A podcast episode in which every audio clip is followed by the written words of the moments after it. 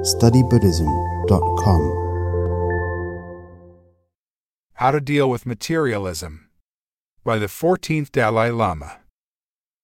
Material things only provide physical comfort, not mental comfort. A materialistic person's brain and our brain are the same.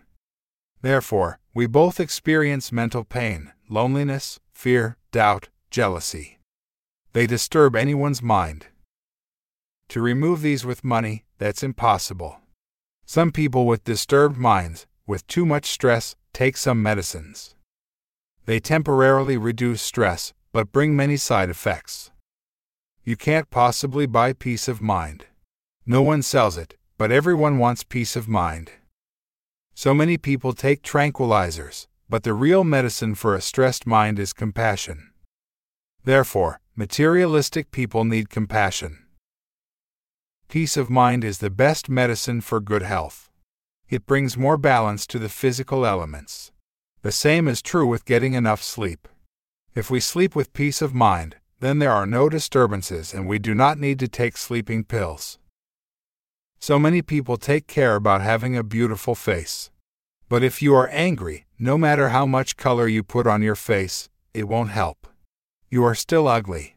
But if you have no anger, but smile, then your face becomes attractive, more smart looking. If we make a strong effort in compassion, then when anger comes, it is just for a short while. It is like having a strong immune system. When a virus comes, there is not much trouble. Therefore, we need a holistic view and compassion. Then, through familiarization and analysis of the interconnectedness of everyone, we will get more strength. We all have the same potential for goodness. So look at yourself. See all the positive potentials. Negative ones are also there, but the potential for good things is there too.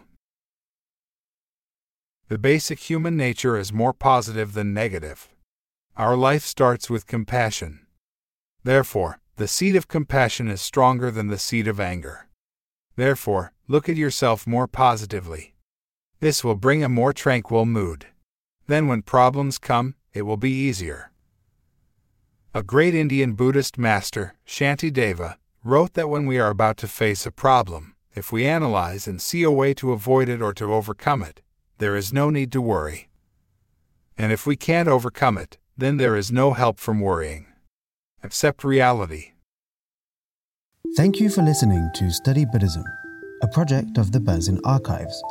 For more articles, videos, and audio resources on a wide range of Buddhist topics, please visit our multilingual website at studybuddhism.com.